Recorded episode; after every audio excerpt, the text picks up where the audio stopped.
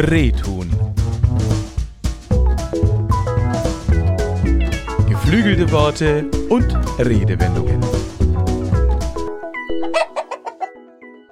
Dumm wie Bohnenstroh. Schon in der Antike waren Bohnen ein sehr wichtiges Lebensmittel.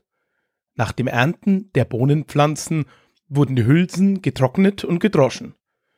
Übrig bleiben die Bohnen und das Bohnenstroh. Früher wurden viele Bettstätten mit Getreidestroh gefüllt. Wer sich das nicht leisten konnte, griff eben auf das viel günstigere Bohnenstroh zurück. Bohnenstroh ist deutlich grober und wurde daher nur von armen Menschen als Füllung genutzt. Aus grob wie Bohnenstroh wurde im Lauf der Zeit dumm wie Bohnenstroh.